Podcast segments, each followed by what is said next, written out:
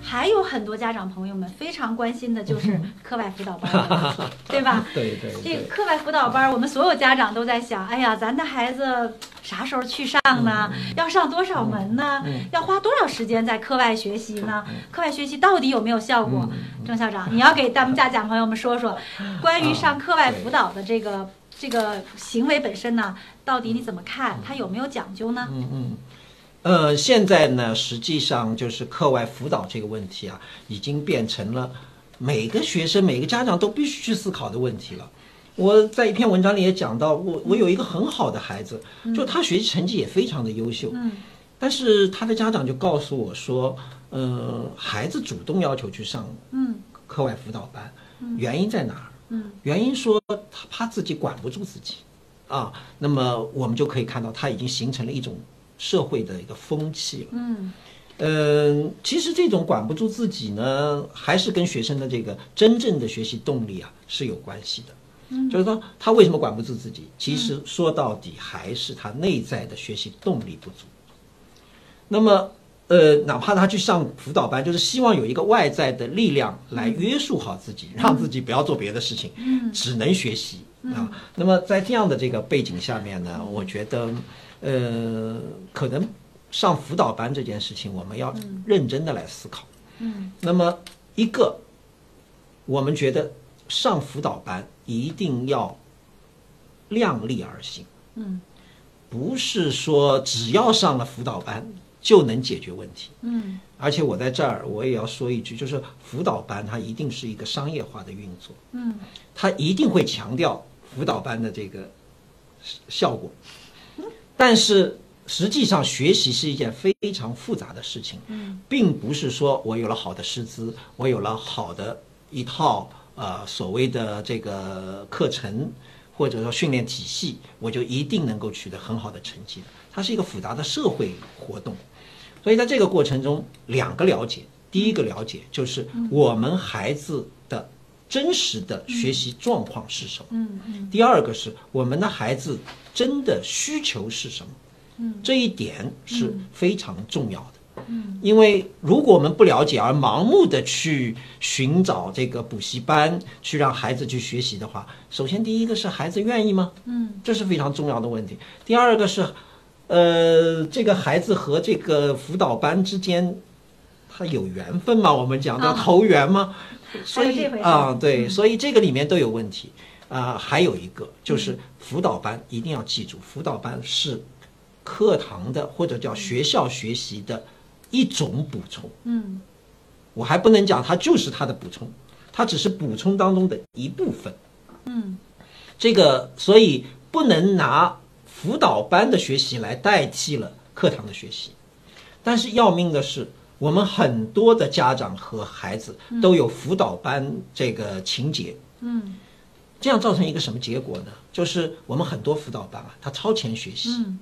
因为超前学习它会有一个效果，就是当孩子去参加学校的考试的时候，什么都会，对他已觉经得很 easy，他有成就啊，感，对是不嗯是对对，但是在这个过程中，孩子他不会意识到这是辅助，那是主要，他会发现我既然能应付课堂教学了，那么我还学它干嘛呢？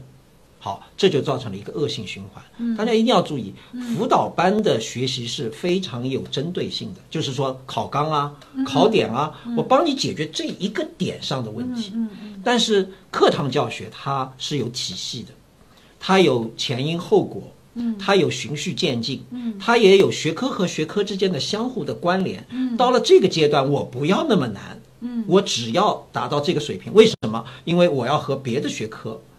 产生一个呼应。嗯那么这就构成了一个复杂的学科体系。哦这个就是我们讲专业的，就讲一个学科体系的问题。但是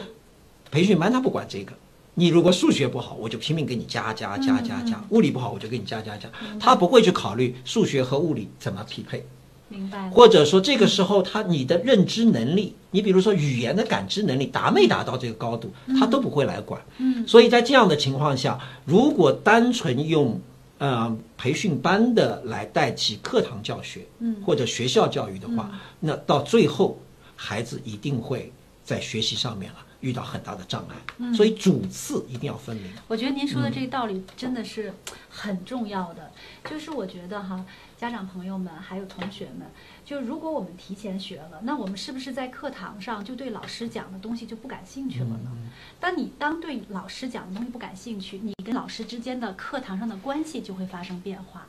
而你要知道，你一天有最好的时间都是在学在学校校、在课堂上的嗯。如果你能够享受这样的一个教学相长的过程，那你的学习生活就是一份比较充实的生活，你会觉得开心。但如果反过来，你觉得学校学的所有东西都没有意思，因为你提前都学过了，那你想一想，你跟老师的关系，你跟同学的关系能好吗？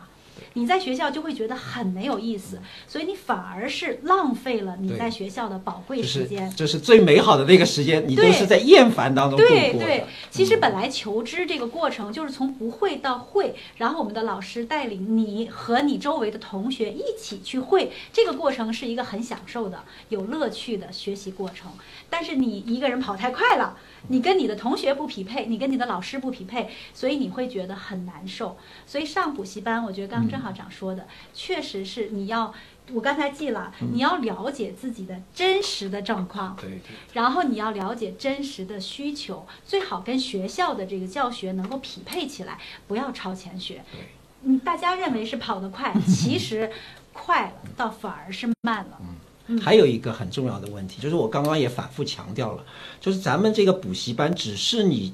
课堂学习的一个主这个支撑之一，嗯补充之一。嗯为什么呢？其实刚刚潘老师也讲到了一个很重要的问题啊，就是学习是一个社会化的过没程。错，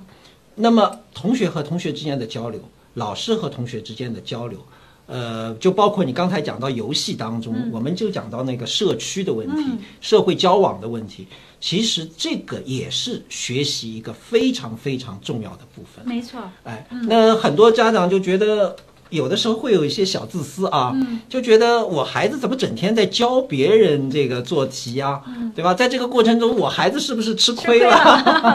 其实大可不必这样想。我我我觉得啊，就是你自己想明白了，未必是真懂。嗯，但是你能够把这个事情说明白了、嗯讲清楚了，那就是真懂。是的，是对的，啊，所以这个社第一个，我们学习本身就是一个学会交往的过程没，错就是学习的本质啊，就是社会化。嗯嗯，所以，学会和别人交往嗯，或者在交往的过程中感受知识带给我们，呃，人际交流的那种快快乐乐，对这是非常重要没的。错，第二个，他在这个过程当中，实际上是进一步的固化和强化了自己的认知。嗯第三个呢，你想他在教别人，呃，别人不懂，我来告诉你的时候，他的那种成就感，是。这是我们刚刚讲到学习需要奖励是，其实这就是一个最好的奖励。这是一个内在奖励，对，非常棒。对所以大家也可以考虑考虑哈，把你花在这个课外补习班上的钱和时间，不如让你的孩子跟他的同学一起互相学习、互相讲题，哎，这个肯定是一个很好的方法。